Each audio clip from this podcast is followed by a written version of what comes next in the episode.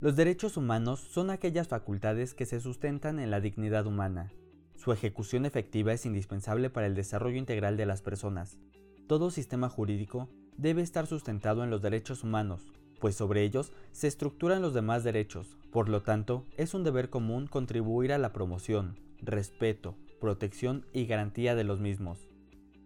El licenciado en Derecho debe tener desde el inicio de sus estudios profesionales un conocimiento específico de este tema sin importar su especialidad jurídica. Su saber constituye un requerimiento ineludible para lograr la justicia haciendo uso del marco legal como también de los medios de defensa y protección correspondiente. La estrategia pedagógica de la asignatura se centrará en el estudio de caso. Para lograr los objetivos de aprendizaje, es necesario que los estudiantes realicen una búsqueda documental sobre los conceptos generales de cada unidad, así como el contexto de los casos para plantear argumentos sólidos sobre los hechos que se exponen. En plenaria se compartirán las conclusiones sobre los escenarios en los que se pueden replicar.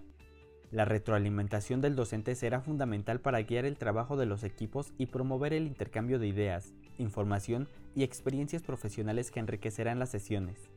La retroalimentación del docente será fundamental para guiar el trabajo de los equipos y promover el intercambio de ideas, información y experiencias profesionales que enriquecerán las sesiones.